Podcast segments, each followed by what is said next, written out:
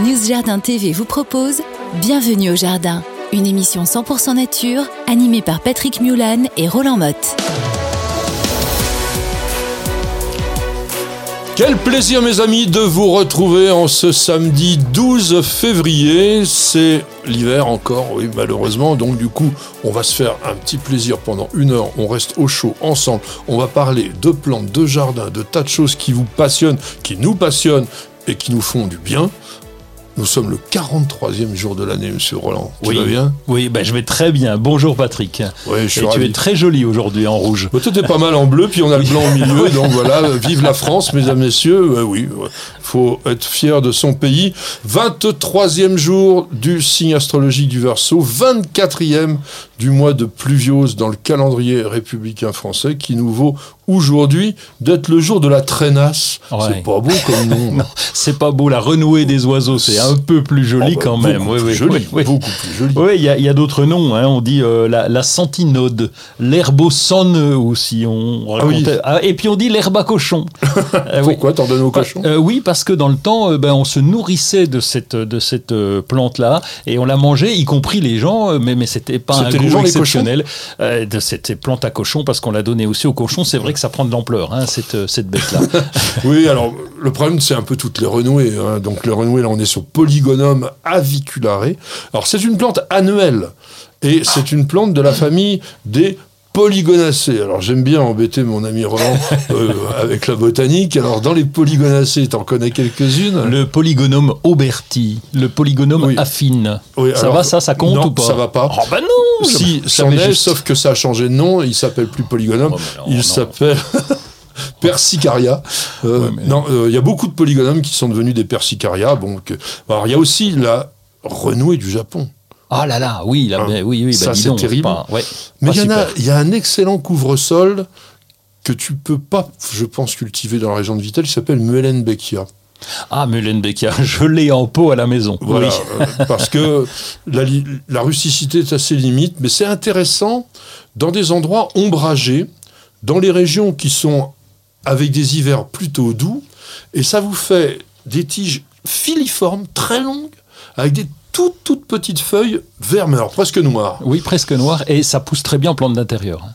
Alors, pas trop chaud. Pas dans, trop chaud, dans la oui, pièce, hein, oui. pas trop chaud. Alors c'est euh, comme tout ce type de plantes, pas trop chaud, pas trop froid. Donc c'est toujours. Il y a Bistorta aussi comme genre dans les polygonacées, la renouée bistorte, qui est une plante médicinale qui est très utilisée. Et puis pour ceux qui voyagent sous les tropiques, franchement j'ai envie, ça me démange, mais bon avec tous les problèmes de santé là qu'on a en ce moment, le cocoloba.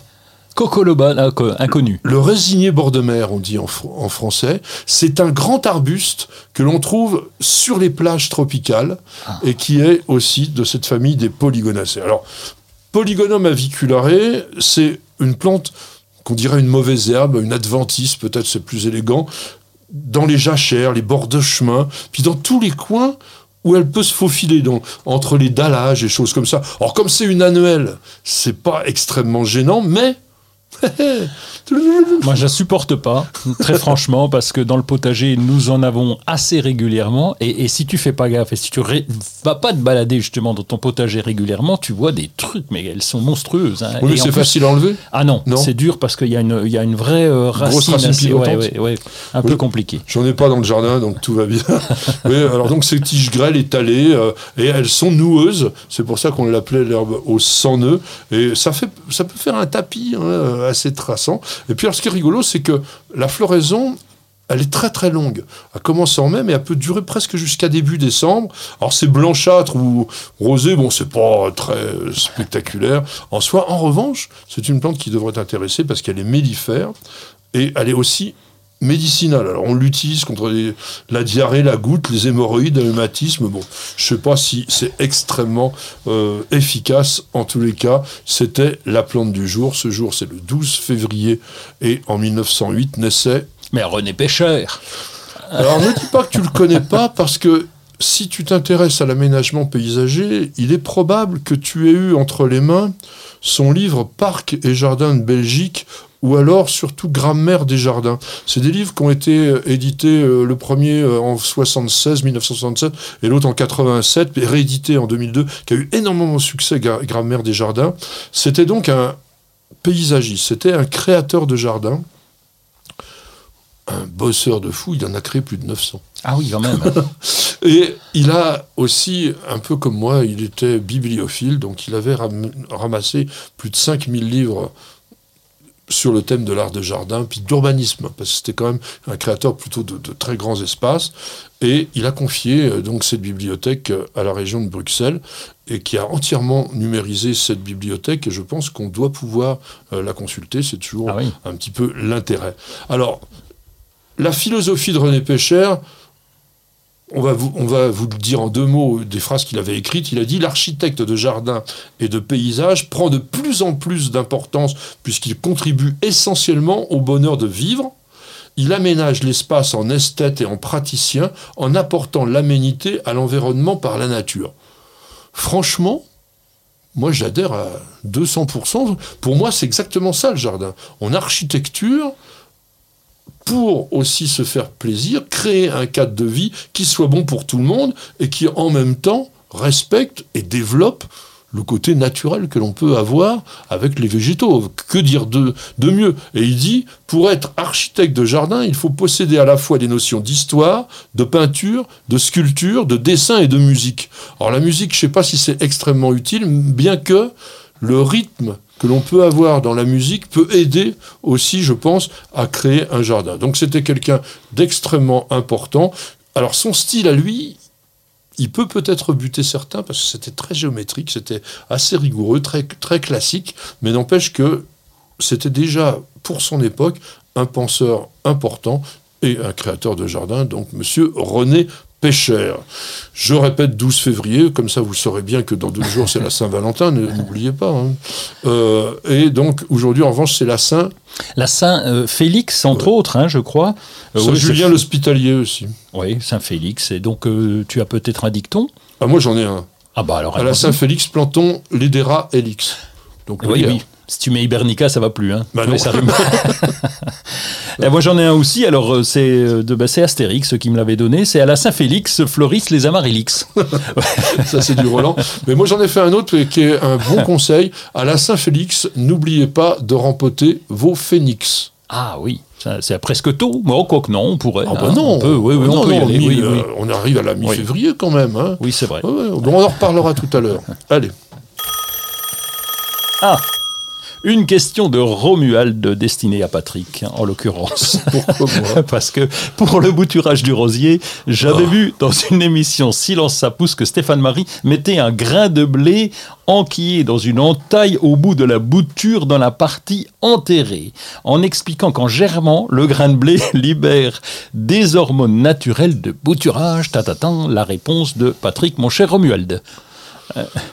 J'adore vraiment Stéphane Marie, c'est un bon ami, c'est un jardinier vraiment super sympa, etc. Mais comme beaucoup de gens un peu médiatisés, eh bien, il a tendance à plonger directement dans, je dirais, l'ambiance du moment et puis de vouloir peut-être faire un petit peu le malin ou de trouver des idées nouvelles. C'est pas nouveau. Il y a beaucoup, ça se trouve dans certaines littératures, etc. Franchement, vous voulez que je vous le dise de façon extrêmement vulgaire? Non. C'est une Non. Mais non, imaginez, imaginez deux secondes, un professionnel, alors surtout qu'aujourd'hui, on a tendance à essayer de multiplier de plus en plus les rosiers par bouturage, parce que ça coûte moins cher que de faire du greffage, le greffage demandant beaucoup de temps. Donc au lieu de faire greffer, ben, on va leur demander de couper en tranches verticales chaque bouture de rosier, de trouver un grain de blé à peu près correct, de le mettre là-dedans. Mais attendez, on rêve, mais on est, on est dans un truc de dingo. En plus, une bouture, par essence, c'est déjà quelque chose de fragile. Donc la, plan, la fendre en deux pour mettre en plus dedans un, un grain de blé, c'est assez épais. Oui, c'est Eh ben, assez. oui. Franchement, je vous le- essayez, hein, on en reparlera. Quant à l'explication pseudo-scientifique de la libération d'hormones naturelles de bouturage, donc à savoir de l'oxine, par le grain de blé, la bouture, elle le fait très bien toute seule. Alors, il y a certaines boutures que l'on aidait. Je dis aidait parce qu'aujourd'hui, on trouve plus ce produit. Hein, avec euh, des hormones de bouturage qui étaient artificielles. Mais vous pouvez très bien, et ça marche vraiment bien, ça c'est beaucoup plus intelligent, si vous pouvez, tremper des feuilles de saule pendant 24 heures dans un seau.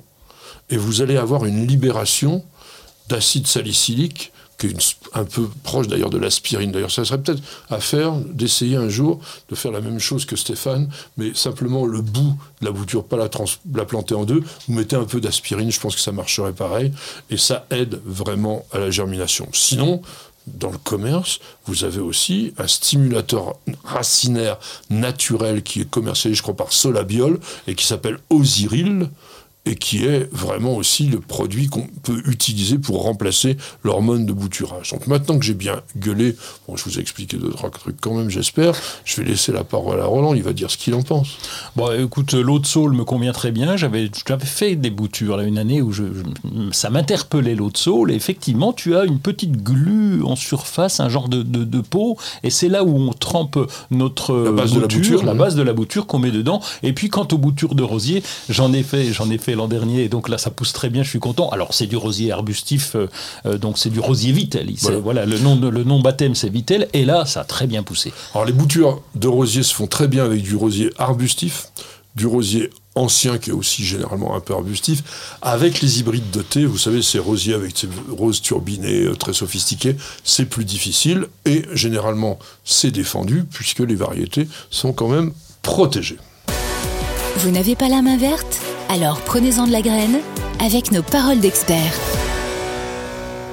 Puisqu'en cette saison, généralement, le jardin est relativement peu engageant pour pouvoir y batifoler ou du moins y faire des tâches assez sympathiques, moi je vous propose de rester bien au chaud et de nous évader. On va essayer tout simplement de semer des fruits exotiques que l'on a en abondance en cette saison, et on va se faire des petites plantes. Alors, on verrait, ça donne pas forcément toujours des choses extraordinaires, mais ça va être sympa et en plus, ça coûte rien. Parce que si vous achetez des oranges, des citrons, des dattes, des mangues, des litchis, des papayes, des avocats, même des pitayas, on verra ce que c'est, eh bien, vous pouvez utiliser ce que vous auriez jeté pour pouvoir en faire des plantes. Tu t'amuses à ça?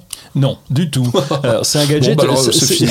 oui, merci. On va passer aux chroniques suivantes. Euh, si, ça m'est arrivé, comme je te le disais, papa, avec euh, mon pépin d'avocat, euh, mais ça s'est fait par hasard. Et c'est vrai que ça m'est arrivé également d'avoir complètement par hasard des, petites euh, comment ça s'appelle des dates tu sais. Qui se mettent à germer. Oui qui se mettent à germer et ça c'est rigolo c'est surprenant. Alors évidemment je les avais laissés traîner mais euh, n'empêche c'est surprenant et c'est vrai que c'est un, joli jouet entre guillemets un, jouet de jardin. Alors on va essayer de vous donner tous les conseils qu'il faut pour réussir à commencer par acheter des fruits et notamment pour les agrumes non traités.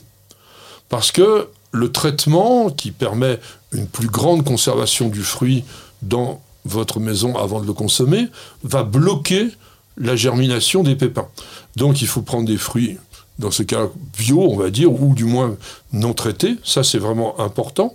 Et on a souvent, notamment sur les citrons, des résultats qui peuvent être intéressants si l'on est patient. Parce que beaucoup de citronniers sont auto-fertiles, ça veut dire qu'ils s'auto-fécondent et que la graine donne une variété identique. Donc si vous avez un beau gros citron et vous allez semer ces pépins, dans quelques années, et je dis bien malheureusement dans quelques années, parce que de semis, on va dire entre 7 et 10 ans, il faudra pour avoir les premières fleurs et peut-être les premiers fruits. Alors comment on va faire? Il faut prendre systématiquement des pépins bien dodus. bah oui, parce qu'ils sont tout plats.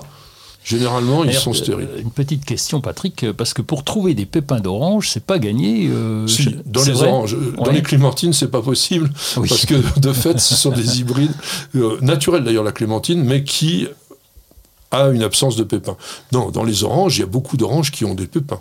Ah, J'en trouve plus. Enfin, euh, on- ou alors c'est peut-être nous qui faisons attention de prendre des oranges sans pépins, mais euh, on n'en trouve plus guère. Je Alors trouve. je pense en plus, euh, ce qu'on appelle les oranges à jus, souvent, quand on les presse, souvent il y a, y a des- il y a des pépins. Bon, en tous les cas, Bon. tu as raison, il faut trouver déjà le Oui, pépin. oui. Mais dans les citrons, il n'y a, a pas de problème. Laissez plutôt tremper les graines toute la nuit dans de l'eau tiède. Ça va ramollir le tégument. C'est pas mal du tout. Et puis après, ben voilà, je vais aller dans le sens de Roland parce qu'on va les semer dans quoi? Bah, dans, dans un terreau pour semis. eh ben exactement. Ça suffira parce que généralement c'est des plantes qui sont pas trop trop difficiles et l'intérêt du terreau de semis par rapport à mes mélanges habituels de semis, moi souvent je fais mélange tourbe blonde et sable par moitié ou même on sème parfois directement dans de la vermiculite. Le défaut de ces mélanges là, c'est que ça a absolument zéro nutriment. Donc ça nécessite un repiquage rapide alors que dans un terreau de semis, il y a quand même un petit peu à manger, et si vous n'êtes pas tout de suite prêt à repiquer, la plante pourra quand même se développer un petit peu.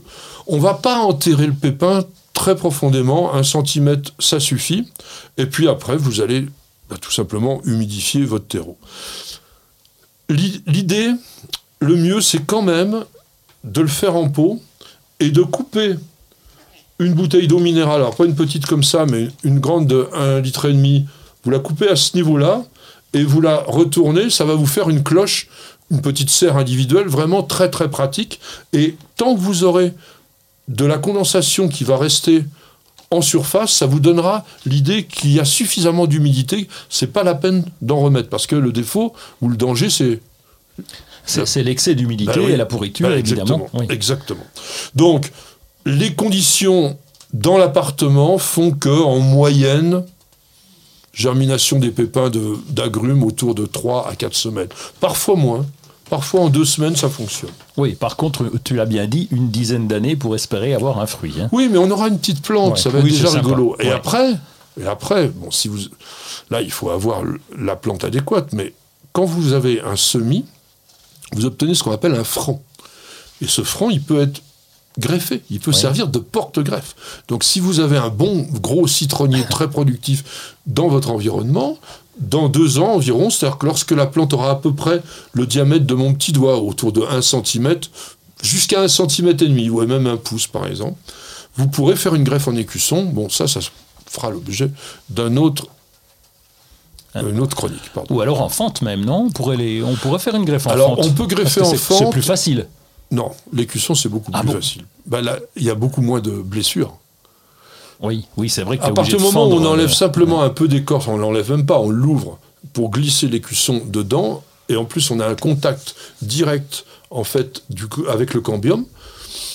La reprise est beaucoup plus facile que de fendre en deux, de faire une grosse blessure. Là, il faut en plus ligaturer Oui, très fort, oui. plus engluer, alors que l'écusson, on va juste simplement faire une petite ligature. Si vous aimez les greffes, il y a plusieurs vidéos sur News Journal TV qui vont vous expliquer tout ça, et je pense qu'on les a fait pas trop trop mal. Alors, allez, parle-nous de l'avocat quand même. Tu es un Oui, spécialiste de l'avocat, oui. Enfin, non, par hasard, je suis spécialiste de l'avocat, j'y pense pas tous les jours, donc on va récupérer le pépin d'avocat, puisqu'on s'est fait reprendre à juste titre. comme Maintenant, quoi- on sait que c'est un pépin. Voilà, ce n'est plus un noyau, c'est terminé officiellement. Donc maintenant, c'est un pépin. On va faire, on va prendre nos, nos, nos petites, on va mettre le, c'est un peu comme un œuf en fait, ce, Oui. ce pépin. hein. Donc on a la base et puis une partie à peine plus effilée, si on peut dire. Et tu as raison de dire ça parce que j'ai remarqué que les pépins d'avocat ronds, parce qu'il y en a des ronds, donnaient beaucoup moins bons résultats que ceux qui sont ovoïdes.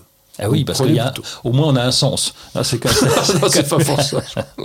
Et donc on va prendre nos trois allumettes, on va faire juste une petite pointe pour que ces allumettes ressortent. Voilà, dans la partie ventrue. Oui.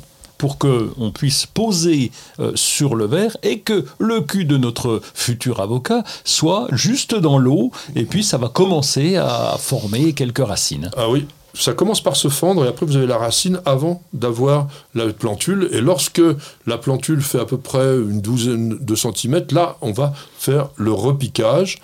Alors, il semblerait que si l'on enlève le tégument externe du pépin d'avocat, c'est-à-dire l'espèce de peau, il y aurait une germination plus rapide. Bon, on verra. On verra ça, je ne l'ai pas fait. la date. Alors la date, c'est sympa. Pourquoi? Parce que c'est un petit palmier. le dattier fait un palmier. Donc dès que ça va germer, ça vous fait un bébé palmier qui est adorable. Sauf que le problème de la, date, c'est que c'est dur, dur de chez dur. Donc là, il faut au moins tremper les graines et dans de l'eau tiède, tiède pardon, pendant une bonne journée, au moins 24 heures, pour que ça se ramollisse. Et puis après, bah, il faut être patient. Il faut être patient parce que ça peut demander 6 mois. Alors en moyenne, ça demande 2 mois. J'en ai vu, miracle, qui, qui avait germé en 15 jours. Les conditions devaient être très très bonnes, peut-être c'était en été, je ne sais pas, mais ça avait germé vraiment très vite. Et beaucoup d'humidité alors? En moyenne, 2 à 6 mois. Ah bah, Non, attention à ça, tu l'as dit tout à l'heure. L'humidité doit être juste contrôlée. Non, mais pour que ça germe, en, comme tu l'as dit, en 15 jours, c'est quand même assez, assez rapide. Alors, je pense qu'on peut faire un truc que je vais vous donner, une astuce. Une coupelle, du coton hydrophile, que vous mouillez bien, vous posez les dates dessus, et tout ça sur le radiateur. Ah oui. Et là, alors attention, il hein, faut vraiment penser en permanence à réalimenter en eau. Parce que si ça sèche, c'est foutu. Mais tant que c'est bien humide, avec la chaleur de fond, normalement, ça va booster la germination. Mais il faudra faire un repiquage très rapidement. Parce que dès que la plantule va sortir, elle va se nourrir avec ce qu'il y a dans le noyau on va dire, pendant une semaine euh, maxi. Après, il faudra donc vraiment, vraiment le rempoter. Après, vous rêvez pas, vous aurez un palmier, ça pousse pas vite. Moi, j'en avais fait euh, il y a longtemps, mais j'en avais fait, on va dire qu'en 3-4 ans, on avait un petit palmier à peu près grand comme ça. C'est un côté sympa quand même. Hein. Ça, ah c'est extrêmement sympa. Un truc que l'on a déjà fait, difficile aussi, la mangue. Alors la mangue fait un très gros noyau, plat, qu'il faut débarrasser soigneusement de la chair adhérente qu'il y a, et c'est pas facile. Non, parce que ça tient Donc, bien. Il faut frotter un petit peu, il faut passer à l'eau, vous n'arriverez jamais à 100%. Et c'est là que je vous conseille d'utiliser plutôt notre substrat que le substrat de Roland. Non, parce que là, il y a vraiment un risque de pourriture. Donc si on met un substrat qui est un tout petit peu trop compact, la pourriture de la chair même s'il n'y en a pas beaucoup qui restent, risque de gêner vraiment. Alors que si vous êtes dans un milieu totalement neutre, et notamment du sable pur ou de la vermiculite, c'est très bien, ou même de la perlite, ça peut le faire. Et là, il faut donc placer vraiment la, la, mangue à plat, très légèrement enterrée, mais pratiquement en surface. Alors il y a des gens qui conseillent d'ouvrir la coque avec un couteau. Alors déjà, il faut le faire hein, sans se couper les doigts. Et le risque, c'est comme ça demande une pression très forte, c'est vraiment d'aller blesser le truc. Donc nous, on ne l'a pas fait et ça avait marché quand même. En revanche, c'était posé sur la plaque du radiateur parce qu'il faut une chaleur de fond et c'était avec une cloche. Alors la cloche, on en fabrique nous tout bêtement. On prend des petits tuteurs en bois. Généralement, quand vous avez des orchidées, vous savez, il y a toujours des petits tuteurs en bois, gardez-les. Et vous glissez par-dessus un sac de congélation. Ah et vous attachez la, base avec un élastique que vous faites passer sur le pot. Ça marche à tous les coups, ce truc-là.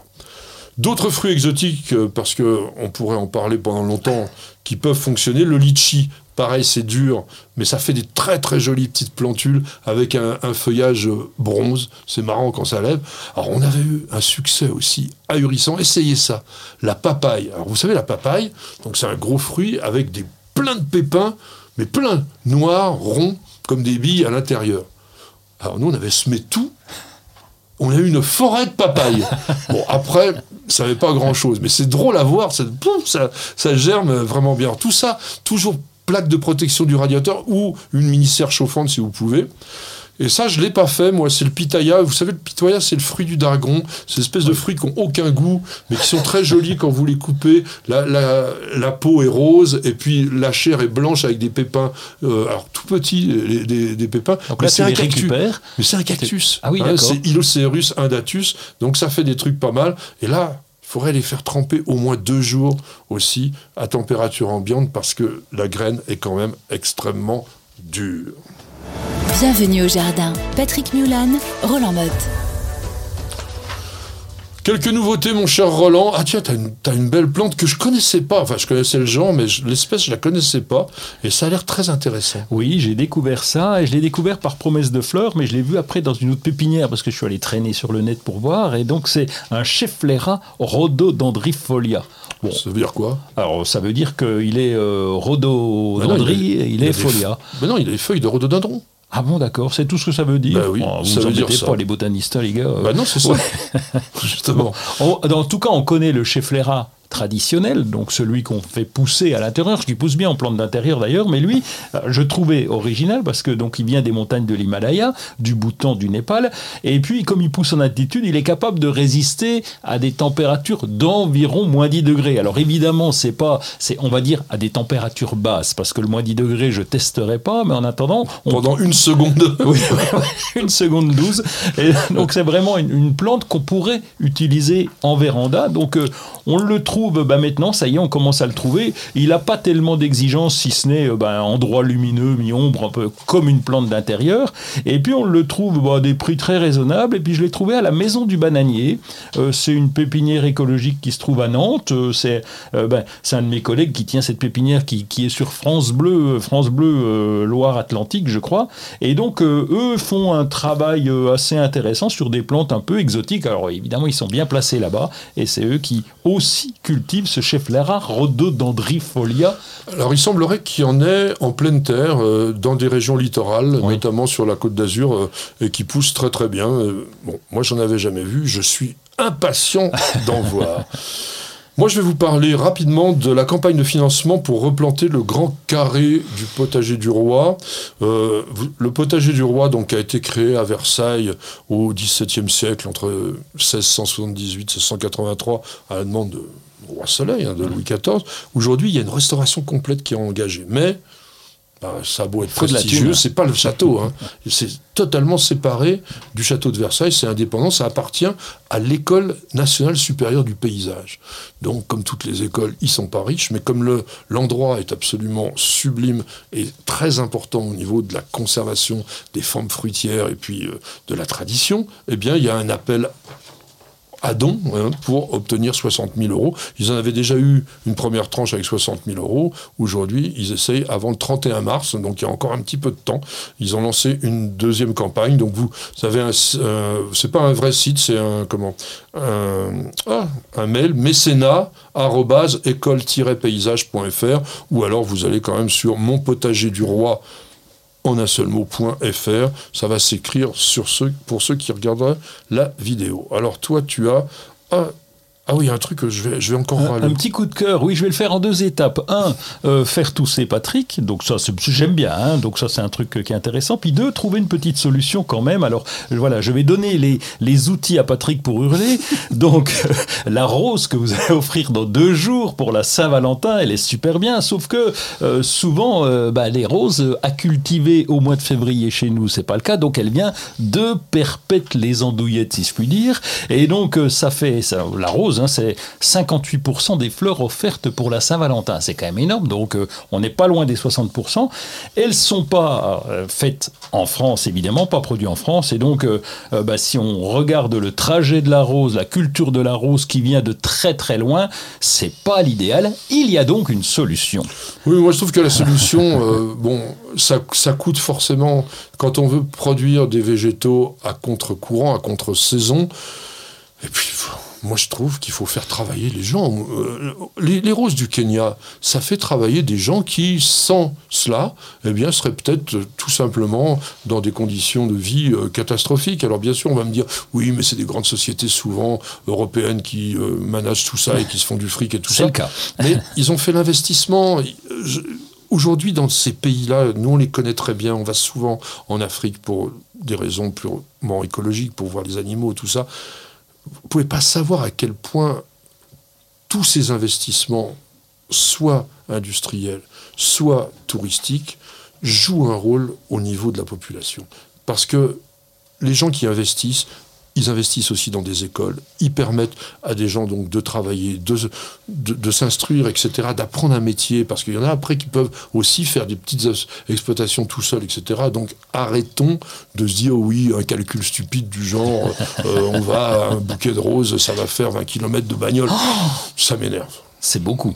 Alors, justement, donc on va respecter l'avis de Patrick, mais on va rajouter une petite pointe de fleurs, puisque monsieurmarguerite.com, qui est un site internet, propose bah, de faire des fleurs à la française, entre guillemets, en tout cas fabriquée avec, euh, avec le label Fleur de France et puis produite en France. Et donc, euh, pourquoi ne pas offrir à la Saint-Valentin, changer un peu, plutôt que des roses, offrir un joli bouquet de renoncules? Et donc là, elles viendront de pas loin de chez vous, enfin, elles viendront de France en tout cas. Donc vous allez sur euh, monsieurmarguerite.com et donc bah, ces, ces roses, c'est pardon, renoncules sont aussi très symboliques. Et moi, je suis tout à fait d'accord parce que d'abord, on en parlera prochainement euh, de cette renoncule qui est une plante de saison, même si elle est asiatique au, départ. Et elle, dit, elle vous dit quand même que vous êtes éblouissante ou vous êtes séduisante, madame. C'est quand même sympa.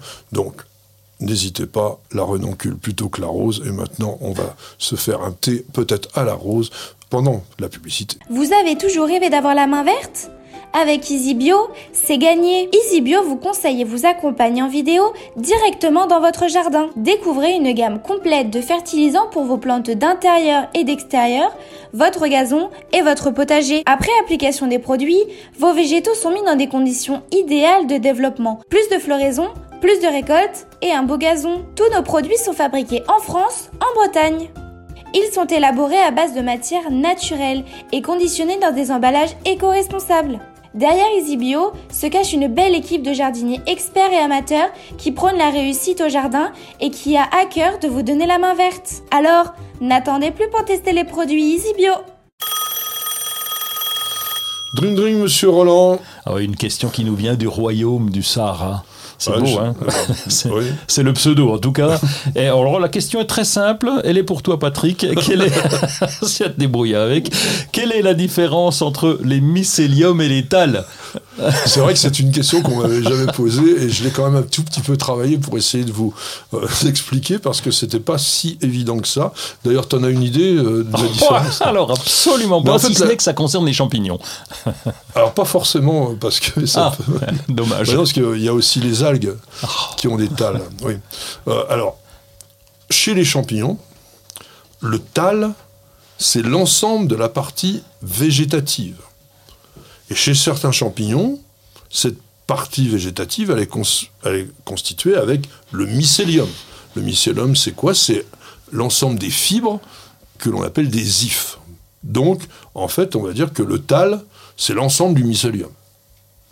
Chez d'autres champignons, on a, au lieu d'avoir ce réseau, un peu cet internet de d'ifs, c'est le stroma donc le, le, tal n'est pas forcément du mycélium, ça peut être aussi le stroma. Mais le stroma, c'est une sorte de boule. Les ifs, au lieu de se balader, ben, ils sont tous serrés les uns contre les autres. Alors il y a des tals, pour embêter Roland, chez les mousses, chez les hépatiques, chez les lichens et chez les algues. Mais eux, à part les lichens, puisque le lichen, on l'a déjà dit euh, dans une précédente émission, je crois que c'était la semaine dernière, c'est une symbiose d'algues et de champignons, mais chez les algues elles-mêmes, toutes seules, elles font un tal. Un tal qui est une particularité, c'est un tissu qui ne dispose pas d'organes vasculaires. Donc c'est ça sa spécificité au tal. Il n'a pas de canaux comme peuvent avoir d'autres tissus végétaux pour avoir la circulation de la sève. Donc c'est une sorte de, de lame très très mince, mais chlorophyllienne chez les algues, s'entend, puisque chez les champignons, le mycélium, lui, n'est pas chlorophyllique. je pense que vous avez à peu près l'idée de ce que ça peut être. Donc, ce mycélium qui forme vraiment ces, champignons, avec toutes ces ramifications, on en a parlé avec les mycorhizes, c'est extrêmement important dans tous les écosystèmes. Vous cherchez la petite bête? Toutes les réponses dans le dossier de Bienvenue au Jardin. Roland va nous chanter une chanson. Le monde entier est un cactus, il est impossible de s'asseoir. Encore Dans la vie, Il y a les cactus, voilà. Bon, vous vous rappelez, Jacques Dutronc, c'était 1967, c'est pas d'hier, mais c'est resté quand même dans la tête. On va vous parler des cactus, pourquoi?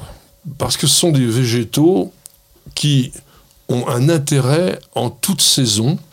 Ils ne demandent pas grand-chose et ils vont commencer pour certains à développer leurs boutons floraux, puisque beaucoup fleurissent au printemps. Et souvent, on s'ennuie un petit peu en, en hiver, on ne sait pas trop quoi cultiver. Donc, je pense qu'on pourrait vraiment se mettre au cactus. T'en as, toi, d'ailleurs Oui, j'en ai parce que c'est une culture facile. Enfin, quand je dirais facile, on, a, Oui. on peut l'oublier pendant l'hiver Ouais. déjà, à condition qu'il fasse un peu frais, donc on n'a pas trop d'arrosage à faire. Ça pousse plutôt bien. Alors, je me suis gaufré une fois ou deux, mais faute d'arrosage, justement. Alors, attention, nous allons dans cette chronique ne parler que des cactus. Pas des succulentes Pas des succulentes, ça pourra faire l'objet d'une autre, ou d'autres, d'ailleurs, chroniques, parce que le monde des succulentes, les succulentes sont quoi? Ce sont des plantes qui sont gorgées de sucre, qui sont donc des plantes qu'on appelait grasses, mais c'est pas gras, c'est plutôt de l'eau qui est à l'intérieur, et il y a énormément de familles botaniques qui sont succulentes, les ézoacées, les crassulacées, les euphorbiacées, et- etc. Donc, on va parler là que des, Des cactus qui sont les cactacées. Cactacés, cactacés. Et Oh, bon, allez, Donc- vous n'êtes pas embêtés sur le coup là. hein oui, oui, les vrais, les vrais, vrais cactus, donc, ce sont uniquement des cactacés. Qui d'ailleurs, au départ, à l'époque de M. Linné, donc 18e siècle, 1753, lui, il avait créé le genre cactus. Cactus, ça voulait dire quoi, cactus? Cactus, euh, pas la moindre idée de ce que ça veut dire. Qu'est-ce qu'il a voulu dire par là Ça voulait dire chardon. C'est tout Ah oui. Mais oui, ça pique pour certains. Ouais. Donc, aujourd'hui, on a complètement oublié ce genre cactus pour en créer une sorte de famille, mais il y a des plantes qui ont le mot cactus dans leur nom. Euh, oui, ça me dit quelque chose. Échinocactus, Oui, oui. Ah oui, c'est vrai. oui. Sténocactus. Donc, c'est donc resté vraiment. Les cactus ont une particularité, c'est que même s'il y en a 90 genres et près de 2500 espèces, à part un, ils sont tous mexicains. Ah bah dis. Coucou, monsieur Miguel. Ah, oui. Alors, mexicains Ah, il est fier. hein. et, et autour, on va dire. Puisque dans l'Arizona, vous savez, le fameux désert où il y a les saguaros. Est-ce que tu connais les saguaros Les saguaros, c'est ceux qu'on voit dans les films, là, les grands machins, là. euh. Carnegeia gigantea. Est-ce que c'est vrai, là? Parce que dans les films, Bien on les voit. Lucky. Luke, qui coupe des morceaux pour boire. C'est de l'arnaque, ça, ou pas? Alors, c'est pas complètement de l'arnaque, puisqu'ils sont gorgés d'eau. Mais euh, c'est quand même pas de l'eau extrêmement agréable. Et puis, il faut quand même respecter. Euh, D'ailleurs, on n'a pas le droit de le faire. hein. Ils sont protégés totalement. Parce qu'un saguaro qui fait 4 à 5 mètres de haut, c'est une plante qui a plusieurs centaines d'années. Ah oui. Un cactus, ça pousse quand même pas très très vite, donc il faut quand même respecter. Mais c'est pas les plus grands. Le plus grand cactus connu, c'est Pachycereus pringlei. 19 mètres 20 Ah oui. de haut. Ah oui, ça commence à causer, là. Un cactus arborescent. Et le plus petit, Le plus petit, il doit pas être grand, parce que quand on voit ce qu'on voit dans les jardineries, euh, c'est quelques centimètres. même pas. Même pas. Blosfeldia lilliputiana, Ah oui. son nom euh, d'espèce l'indique, un centimètre de diamètre à taille adulte. Donc vraiment la toute petite plante. En vont. Vous voyez un peu l'intérêt quand même de ce monde des cactus entre des géants et des nains, et on va trouver un ensemble de formes qui font que ces cactus sont extrêmement intéressants sur le point, le plan pardon, décoratif. Et notamment si vous avez un intérieur très design, très dép- dépouillé, épuré. Ça formes pratiquement comme des, sculptures modernes. C'est simple, il n'y a, y a- pas de feuilles déjà, donc ça part pas dans tous les sens. Donc un cactus, c'est vraiment une petite sculpture végétale.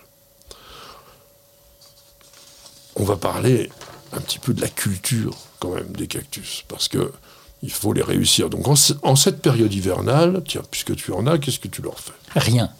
Alors absolument rien, et, parce que j'ai subi la première erreur d'avoir euh, voulu continuer d'arroser régulièrement, j'avais un beau, une forbe, alors qu'à pourri à la base, mais d'une force. Je te dis, pim, d'un jour Ah au ouais. lendemain, elle est tombée euh, comme ça, et puis là, puis salut, hein, Ah bah, euh, c'est même fini, pas la peine. ouais, sûr, ouais. Et pourquoi? Parce que j'avais continué d'arroser régulièrement, donc j'ai pas refait cette erreur, hein, on n'est pas tous parfaits, donc maintenant j'arrête totalement, et donc arrêt du mois d'octobre jusqu'au mois de mars-avril, et ensuite l'arrosage c'est vraiment extrêmement léger. hein.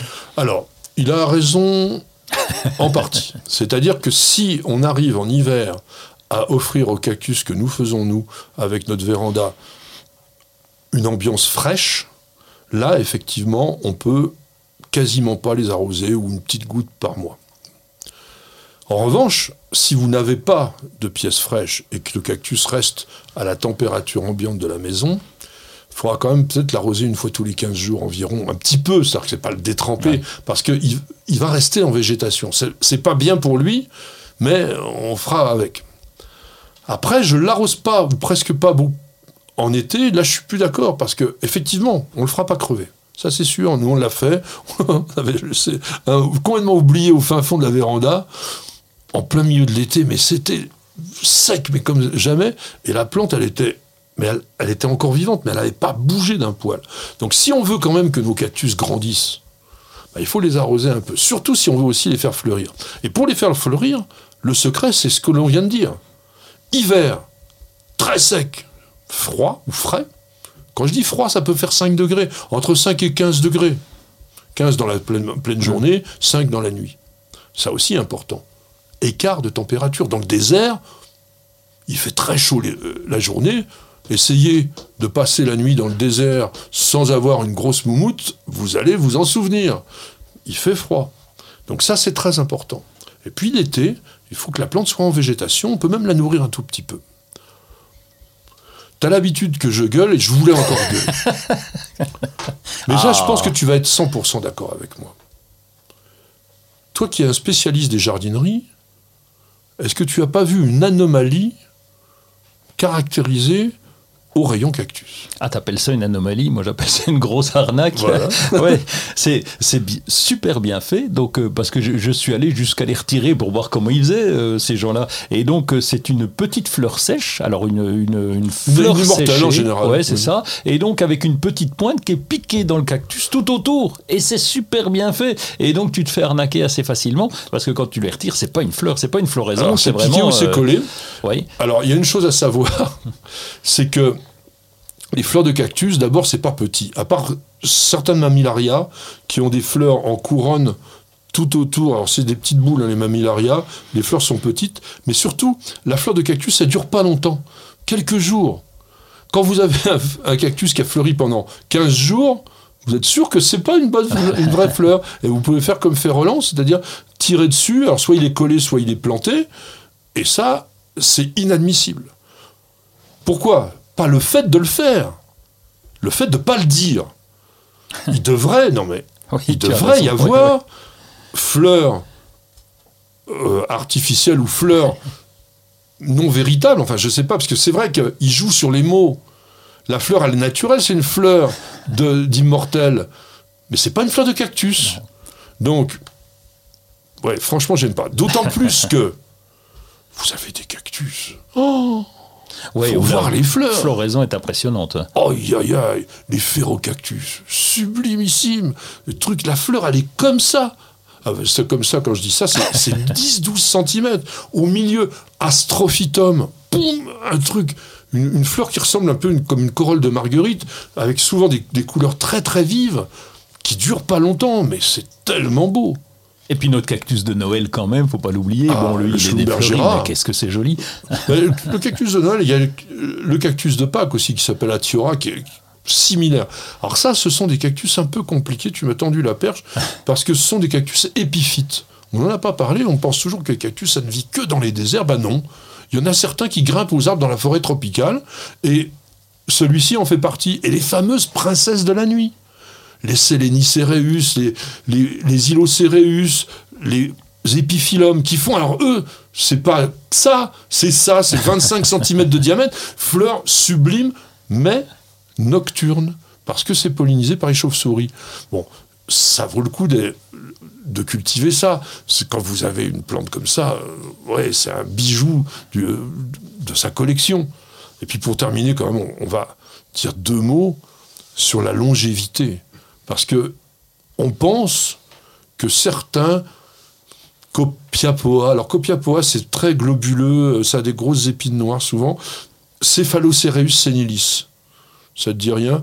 Bah, Senilis, il est, il est couvert de poils Ah oui. blancs en même Bah, temps. c'est une protection, et ça, hein il monte comme ça. On pense qu'il y en a des sujets dans la nature qui ont 1000 ans. Ah oui. Et puis alors les gros, les coussins de belle-mère, les Echinocactus Ah oui. ça aussi, ce sont des, des pièces magnifiques. Au jardin de Monaco, au jardin exotique d'Aise, vous avez vraiment des sujets admirables qui sont vieux, ils ont 250 ans sans, aucun doute. Donc voilà un petit peu le, le monde des cactus. On voulait vous en parler pour vous inciter à mieux les regarder, à avoir envie peut-être de les cultiver, parce que même si vous êtes débutant et que vous suivez les conseils qu'on vous a donnés, ben vous n'allez pas les rater. Bernard? Oui, Bernard. Qu'y a-t-il, Bernard? Eh bien, Bernard nous pose une question en disant Sachant que vous avez expliqué sur les mycorhizes dans une émission d'octobre dernier, euh, comment concilier cette symbiose très utile avec les traitements à la bouillie bordelaise? Ça, c'est une excellente question. C'est très finement observé.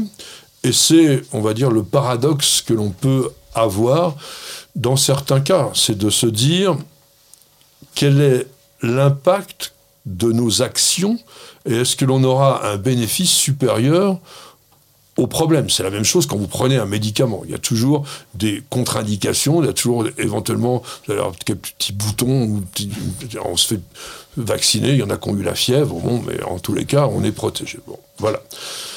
On pourrait aussi se dire que le fait de pulvériser la bouillie bordelaise, qui je vous rappelle est du sulfate de cuivre avec de la chaux, sur le feuillage, avant que ça arrive au niveau du sol, parce que on ne fait pas un lessivage, on pulvérise. Normalement, il ne faut pas en mettre de trop. Mais c'est le problème un petit peu de tous les traitements antiparasitaires. C'est vrai que si on avait trouvé le vaccin ou la pilule à plante, on ne serait pas arrivé là.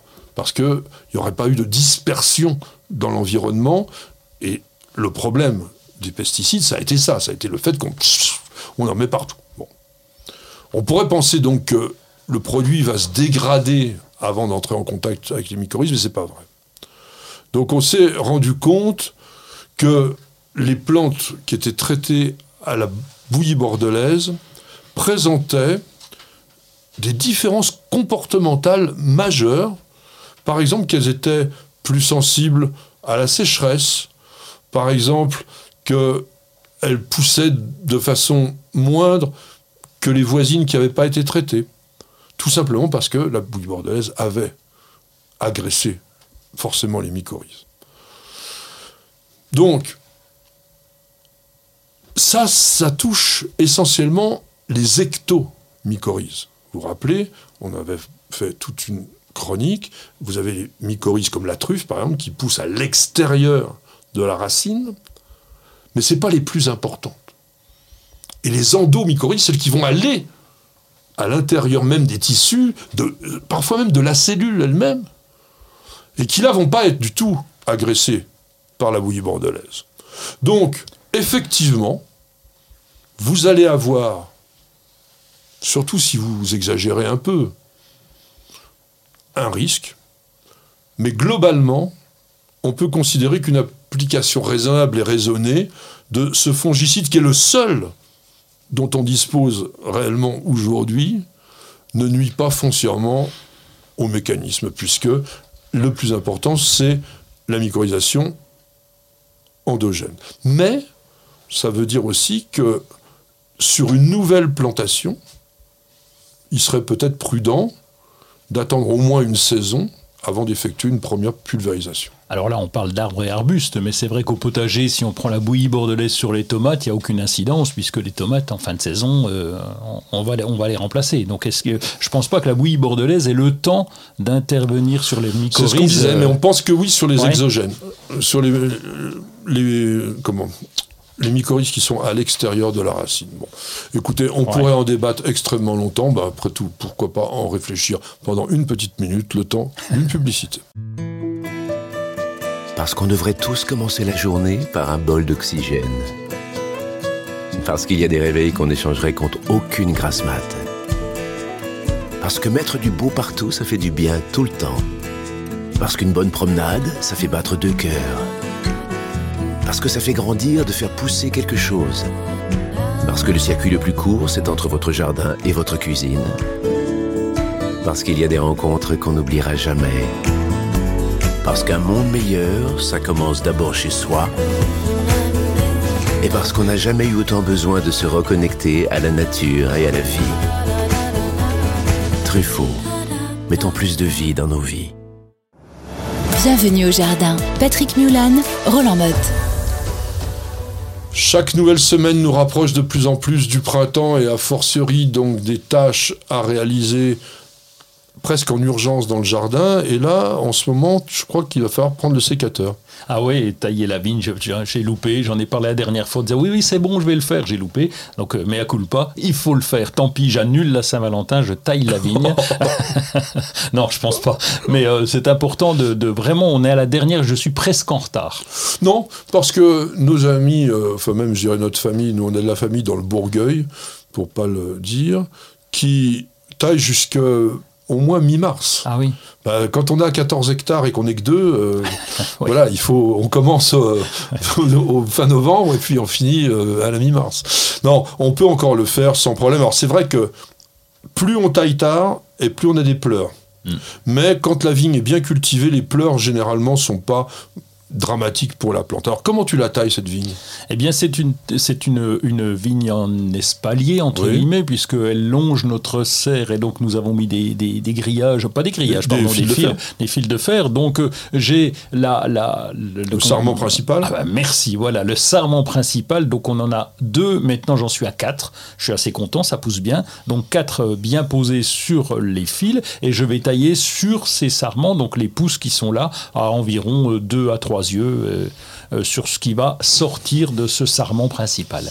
Oui, alors ça c'est bien. C'est la ah. taille simplissime, euh, comme ça. Bon, il faut savoir que la taille de la vigne nécessite deux choses. La première, c'est déjà d'éliminer les sarments qui ont produit. Ceux-là ne reproduisent jamais. Hein. La, la, vigne ne donne qu'une seule fois des grappes sur la même tige. Donc toutes celles qui ont produit, quick, je les coupe. Et derrière ça, je vous avais déjà dit dans des précédentes émissions que la taille, c'est une projection sur l'avenir. Sur la vigne, c'est encore plus important.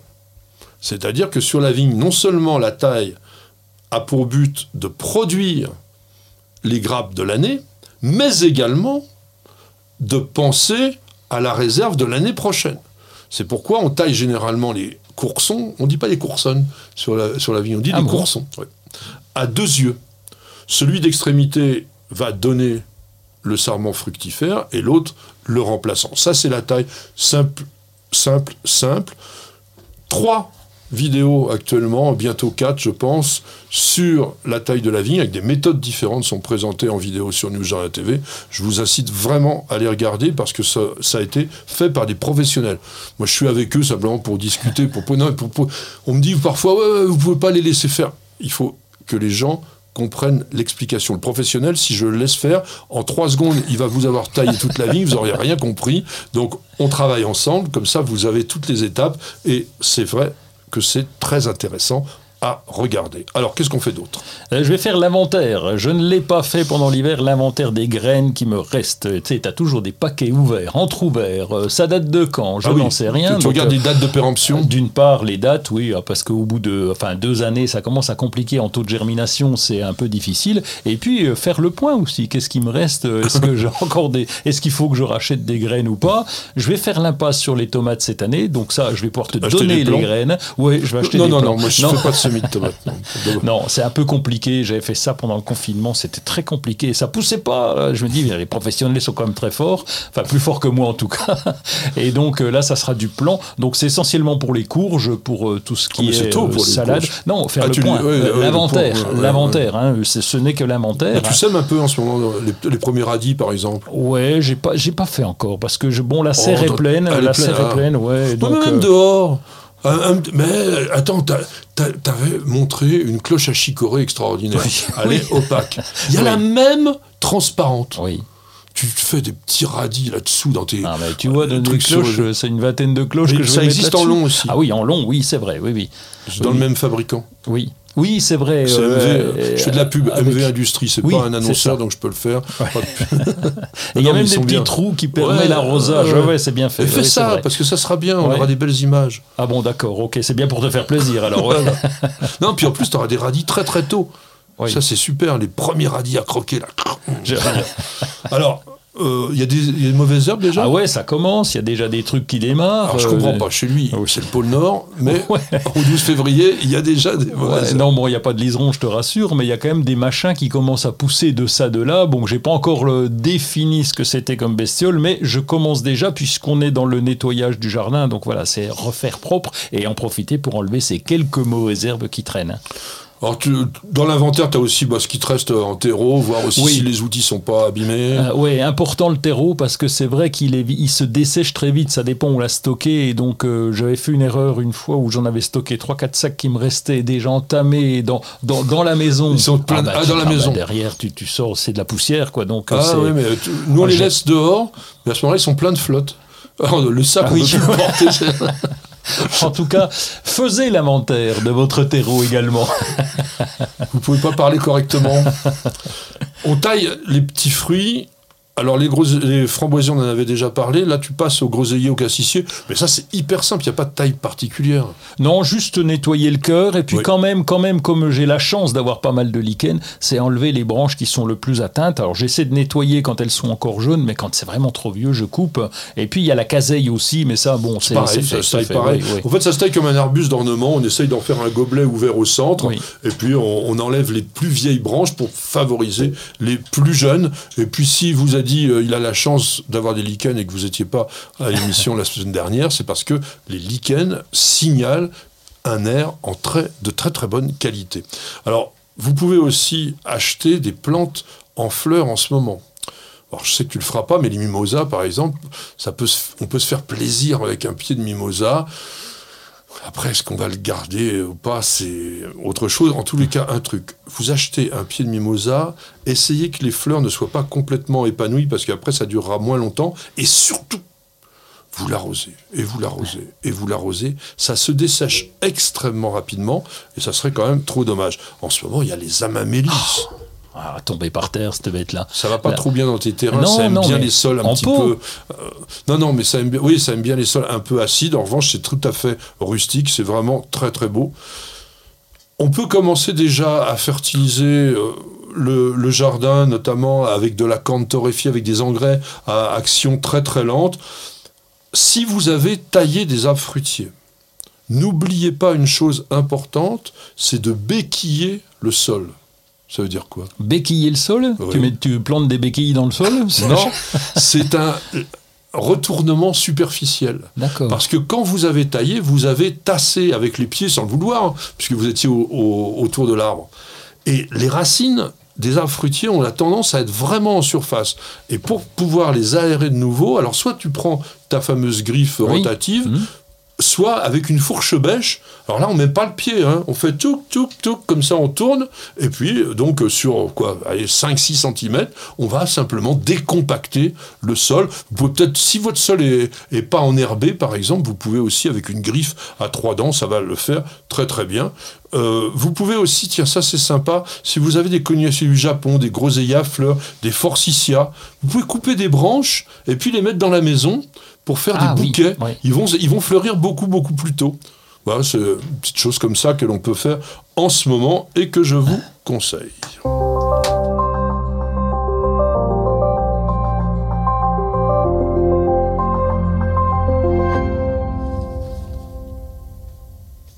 Alors, mon cher Roland, on lit? On lit ou on lit pas? On peut lire. Tu veux lire? Non, Eh bien, tu allez. vas surfer d'abord, allez. Bah ouais, moi je préfère surfer, c'est plus sympa. Alors, Ça fait je, je vais vous parler d'un site qui s'appelle eco, ecotree.green.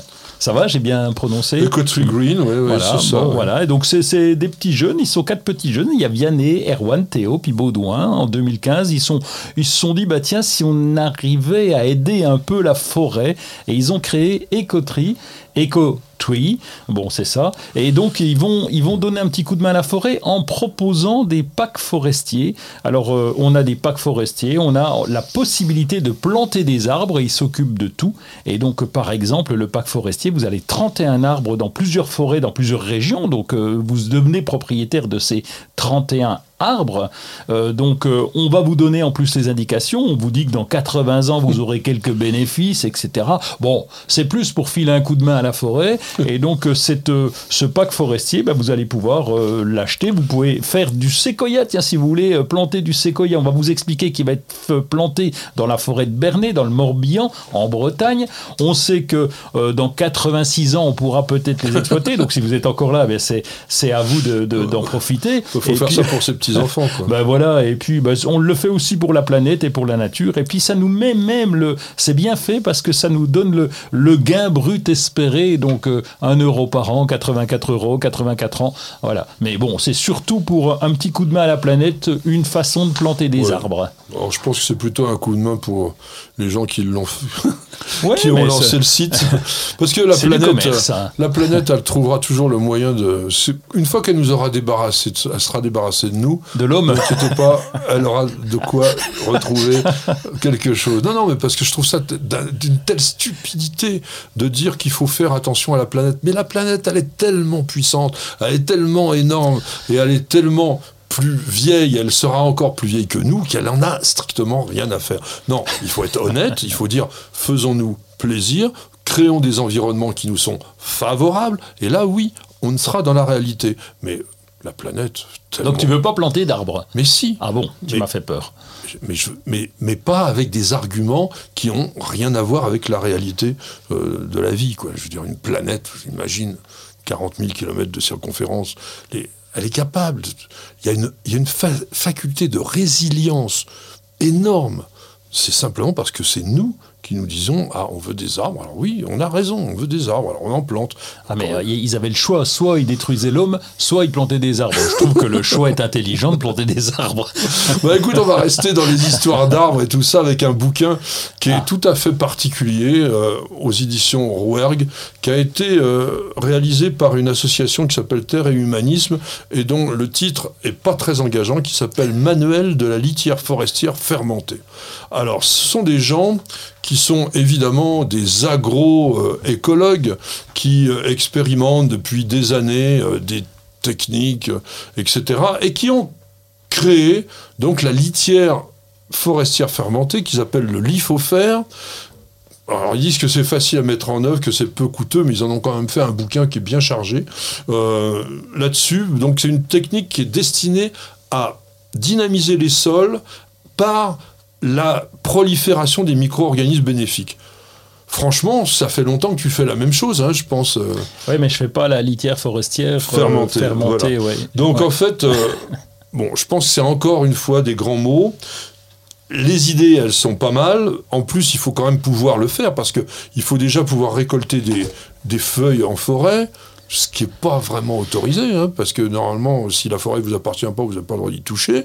Après, il faut le faire fermenter, en faire du liquide, enfin bon, tout un tas de trucs que vous avez dans le bouquin. Ils vous disent que c'est une préparation simple et économique pour des cultures vigoureuses. Euh, on oublie que plus de 75% de la population française aujourd'hui est urbaine. Donc un bouquin comme ça, ça va servir uniquement à des gens qui ont accès à des arbres, etc. Alors que nous, les jardiniers, on peut faire exactement la même chose avec des composts, avec, euh, en ramassant aussi les feuilles de nos arbres quand on en a.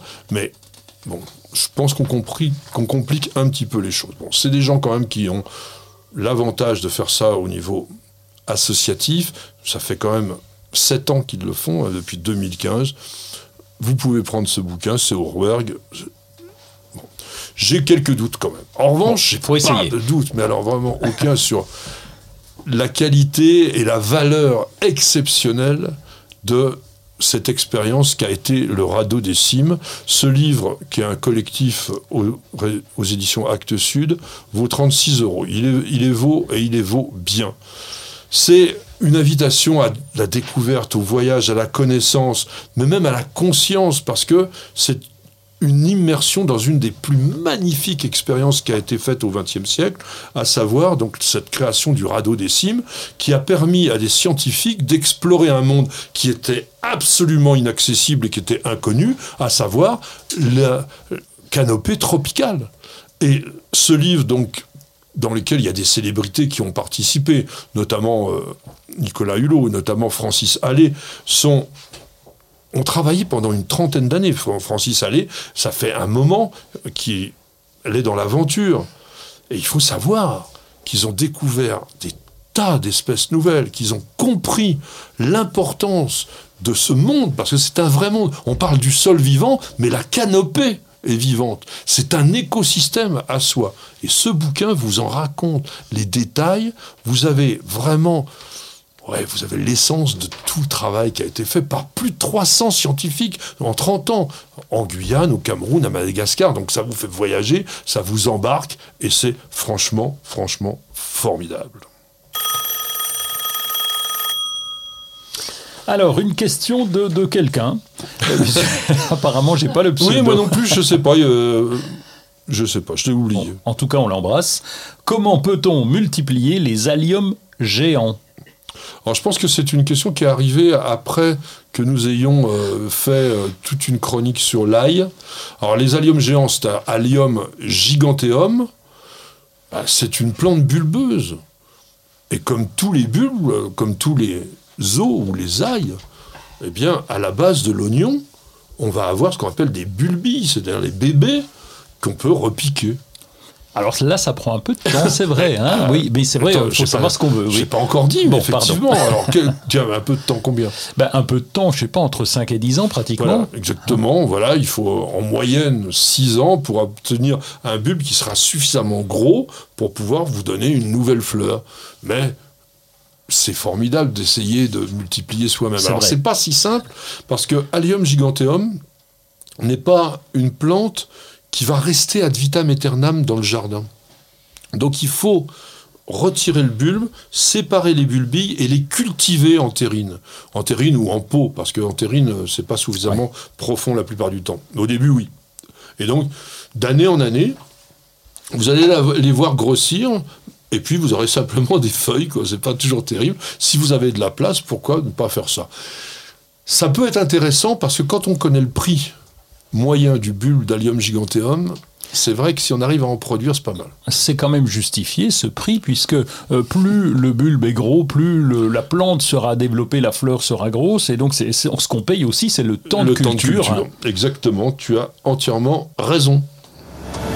Patrick, Roland, racontez-moi une histoire de plante, de jardin ou de jardinier. Mes chers amis, vous l'aurez remarqué, dans deux jours, c'est la Saint-Valentin. Alors, vous pouvez dire, oui, c'est une fête euh, purement commerciale, etc. N'empêche que les dames sont très heureuses qu'on leur souhaite la Saint-Valentin. Et les messieurs également.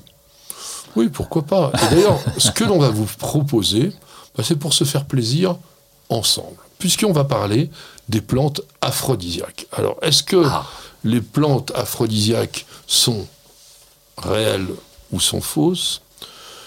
Est-ce que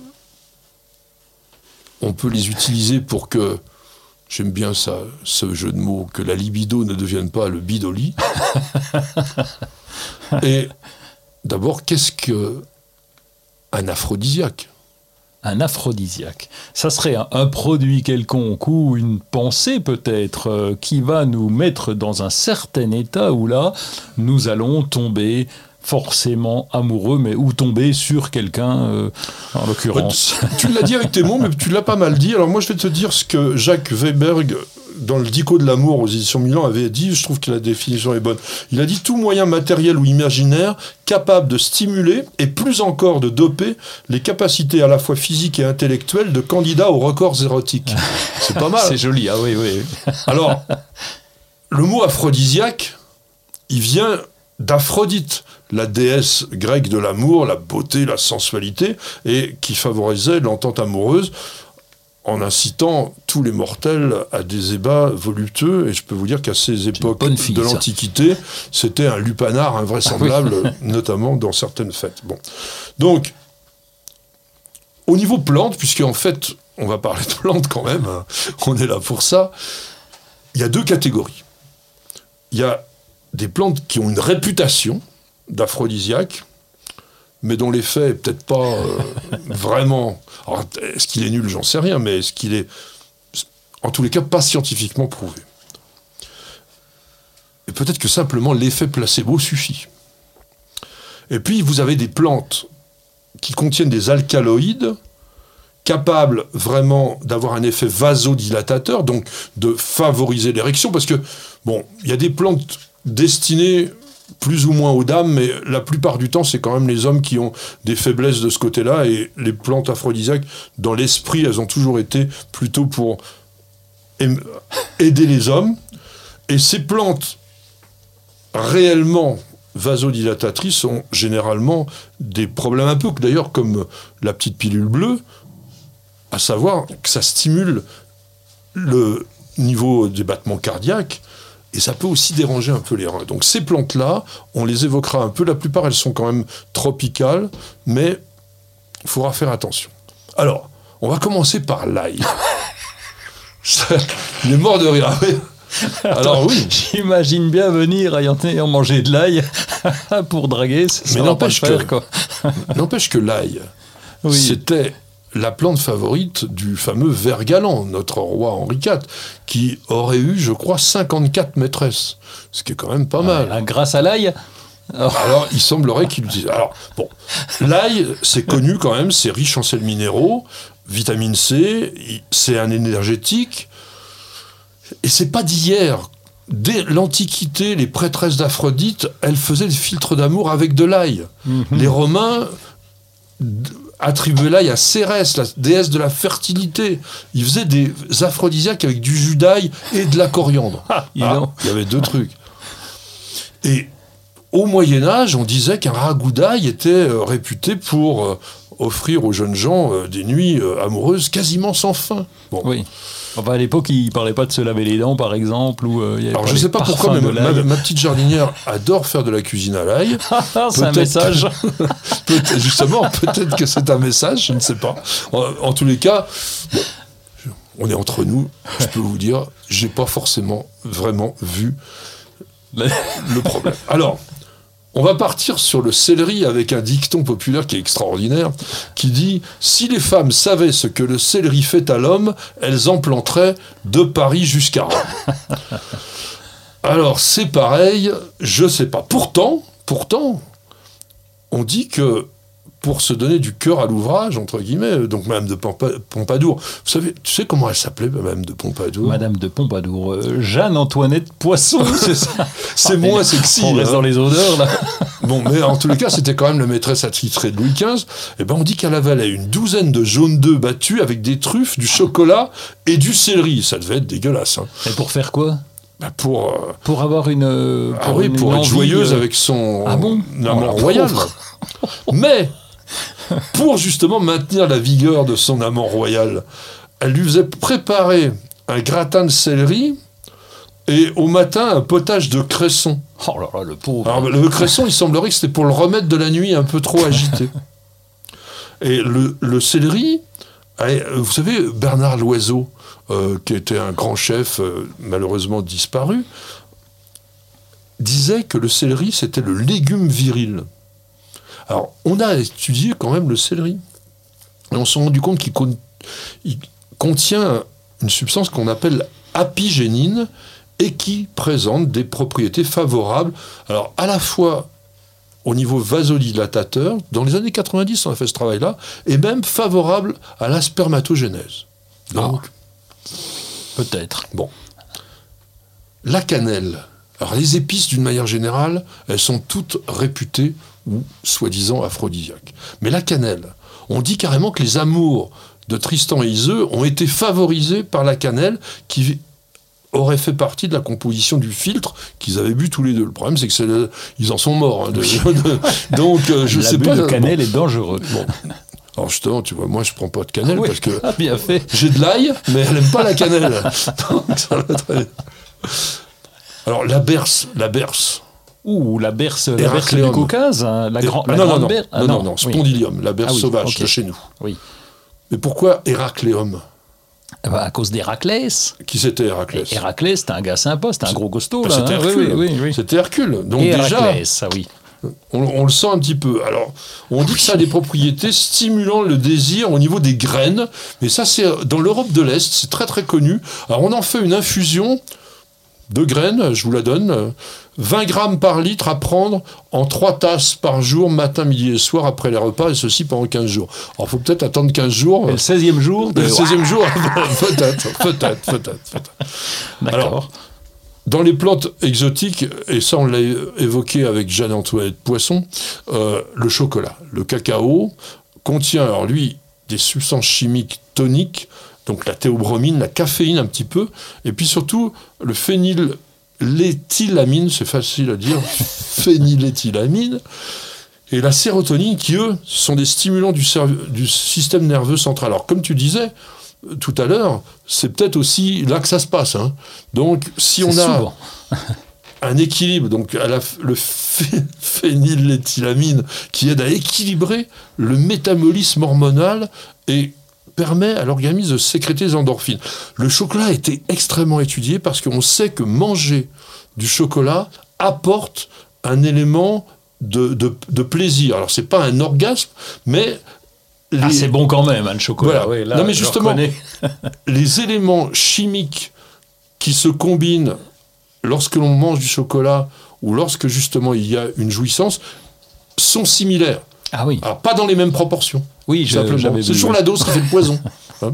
Mais les anciens Indiens d'Amérique centrale fabriquaient- fabriquaient un filtre d'amour avec des fèves de cacao rôties, réduites en poudre, et puis après avec de la vanille, du piment, euh, et de la- cannelle aussi. Il y avait euh, des graines de courge. Tiens, ah, toi qui es un homme de graines de courge. Oui. On ne sait pas. hein. Alors, il y a des parfums qui sont réputés aphrodisiaques. Non. Si. Mais si, et je suis d'accord avec ça. Les parfums capiteux, profonds, sensuels carrément, l'ilang-ilang par exemple, le kananga odorata. Ouais, c'est un ben, très bel arbre. C'est pas, Exotique. pas, c'est pas aphrodisiaque. Comme ça, le touche, ça touche tes émotions qui font que, parce que Oui, il y a ce parfum. Eh ben, ça te donne peut-être envie simplement de séduire ta belle. Oui. Et elle peut-être de recevoir tes ardeurs violentes. c'est c'est joliment dit, oui. Ben, je remettrai du patchouli. Ah, le patchouli, euh, ouais. bon. Mais le, ah si, le, le, le patchouli, ça y est, mais le santal, le muguet, alors on dit même la girofle, il y a des gens qui sont réfractaires à la girofle, mais je pense que le jasmin, le jasmin peut être comme ça. Bon. Alors, quelques peut-être euh, idées de cuisine Ah, aphrodisiaque, donc ça, c'est bien. avec les épices, les aromates, donc le basilic, la cannelle, la cardamome, tout ça, ça a été toujours, toujours dit comme euh, des aphrodisiaques. On dit même que la noix de muscade retarderait la, la faim Ah pour bon l'homme. Ah ouais, ouais, ouais.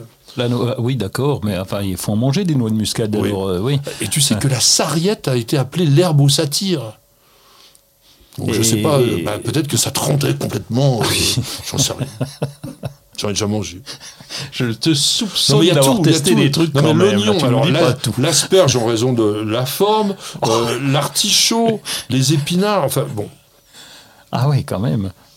Alors les médecins arabes du Moyen Âge conseillaient de prendre tous les matins pour avoir une bonne activité amoureuse du fenugrec réduit en poudre mélangé à du miel. Le miel revient souvent aussi dans les préparations À cause de l'abeille ou euh, non? C'est rien à Non, voir. à cause de la douceur du miel. Ah euh, oui. bon. D'accord. La confiture de gingembre de Nostradamus. Alors, Ah ouais. c'était préconisé pour enflammer les femmes, là, cette fois. Ah. Alors, attention, recette. Un kilo de miel, tu vois, on commence. De montagne. Ah oui, c'est important. 300 grammes de gingembre frais. On épluche le gingembre, on l'émince, on le lave plusieurs fois dans l'eau, on le fait bouillir 10 minutes dans une casserole et on l'égoutte. Et après, je sais pas pourquoi, il faut recommencer deux fois 10 minutes et 20 minutes, donc il reste plus rien du gingembre. On laisse égoutter une nuit entière et ah, on le fait encore bouillir le lendemain et avec le miel cette fois pendant 15 minutes. Et ah bah, il faut recommencer les deux jours suivants pendant le même temps. Et, Et- puis après déguster. On doit avoir une espèce de pâté, ça va être Résultat bah, c'est la confiture euh, d'amour de. D'accord. Bah oui, oui. Ah, euh, C'est beau quand même. hein. enflammer les dames. Euh, le filtre. euh, ah oui, alors on faisait des poudres de badinage. C'était extraordinaire. On peut développer. À l'époque, donc, dans les campagnes françaises, c'était les sorcières qui faisaient avec de la marjolaine, de la verveine, du thym et des fleurs de myrte la poudre de badinage qui était vendue très très cher parce qu'on en mettait dans un petit sac qu'on portait sur soi et on disait que la belle de tes rêves n'avait qu'à respirer ça pour ressentir aussitôt Ah, une grande piège. chaleur et qu'elle acceptait tout ce que tu voulais. Euh, c'est génial. Et on trouve ça où? Ah bon, Euh, faut le les- faire. chez les la- sorcières des Ah oui, villages. chez les sorcières des villages, Voilà, c'est vrai. hein. Ouais. Et puis bon, on va terminer euh, avec euh, la confiture du verre galant, donc le verre galant, donc avec les 54 favorites de Monsieur Henri IV, et qui existe. Parce que le laboratoire Francis Miotte, tiens Miotte, ça te dit quelque chose peut-être, à Usos dans le 64, fabrique le plaisir du verre galant. C'est une confiture à base de myrtilles sauvages, amandes, gingembre, pistache, miel, 35 épices, du sud de canne, du jus de citron. Et on dit que c'est aphrodisiaque et ça permet d'abuser de la bonne chose, comme on dit. Et ça, c'est, faut le consommer le matin au petit déjeuner, le midi avant la sieste et le soir avant une nuit agitée. Mais on va être euh, en perpétuelle action là pendant, pendant les deux jours euh, avant. Non, après. Il Oui. faut être prêt pour la Saint-Valentin, c'est ça. hein. Bah oui. Alors attention, donc maintenant à celles aux plantes, je parle, qui ont des réputations qui elles sont avérées, mais qui peuvent être dangereuses. Donc il y a le fameux bois bandé Oui, des Caraïbes. T'as testé Oui, oui, oui, ma marraine m'avait ramené ça, euh, donc une petite bouteille dans laquelle tu as du rhum. du rhum et Tu as du bois à Oui. l'intérieur, un genre de, de bois, Oui. et donc euh, il faut boire, mais attention, faut pas en boire de trop. Parce que après- t'es- t'es beurré, et puis euh, de toute façon, l'érection, c'est mort. Donc le bois bandé, c'est le Richeria grandis. Alors a priori, a priori, il semblerait que aujourd'hui, on n'en trouve quasiment plus parce que l'arbre a été quasiment décimé. Ah oui. On n'arrive pas à le cultiver. Donc on, on est obligé d'aller prendre l'écorce. En plus, c'est l'écorce, donc on abîme vraiment les arbres directement sur le tronc et, et de plus en plus rare. Donc il remplace ce Richeria par le Murapuama. Le Murapuama, c'est Ptychopétalum olacoides, c'est compliqué. Donc c'est un arbuste brésilien dont l'écorce aussi est utilisée, mais qui semblerait quand même moins efficace que le Richeria. Il y a un petit Miguel, il y a un petit arbrisseau mexicain qui s'appelle Turnera diffusa, qu'on appelle le Damiana. On le trouve aussi au Texas et en Californie. Alors lui, il est carrément psychotrope. hein. Il a une sorte de tonicité euh, au niveau du, cer- du cerveau. Et en fait, dans le temps, on l'appelait carrément Turnera aphrodisiaca. Donc, parce qu'on était sûr, et là, ah tiens, une tisane d'amour mexicaine, je suis sûr qu'il ne connaît pas. une infusion qui associe donc le Damiana avec le palmier nain, le, le Serenoa cerulata, qui est vraiment du Mexique. Il semblerait pris une heure avant les débats, c'est réputé, réputé à obtenir une expérience plus satisfaisante. hein, voilà. Une tasse par jour pendant deux semaines aussi. hein. Alors, le truc qu'il faut pas prendre, c'est le yoimbe. Le yoimbe, c'est une rubiacée, euh, le Pocinaltia yoimbe, c'est camerounais. Ça, c'est assez dangereux comme, comme plante, c'est- c'est très tonique. Puis alors, les très très dangereux, c'est l'éphédra, la noix vomique, le Strychnos no- nux vomica, réputé accroître la, la performance, c'est un produit hyper dangereux. 60 à 90 mg, on peut y passer. Ah oui. Et le solandra aussi. Le solandra qui est une plante. Cultivez ça si vous habitez dans les pays tropicaux, c'est une merveille. Ça fait des fleurs à peu près 25-30 cm de diamètre jaune en forme d'entonnoir. On dit que c'est stimulant, désinhibant, mais ça peut être mortel parce que c'est une solanacée qui est riche en alcaloïdes. Donc, je pense que le meilleur aphrodisiaque, c'est encore notre cerveau et les relations que l'on entretient avec sa dulcinée. En tous les cas, je vous souhaite une très très bonne Saint-Valentin et ça sera le mot de la fin avec le sourire pour cette émission. J'espère que vous avez passé un bon moment avec nous. On vous dit bien sûr à la semaine prochaine et bienvenue, au jardin.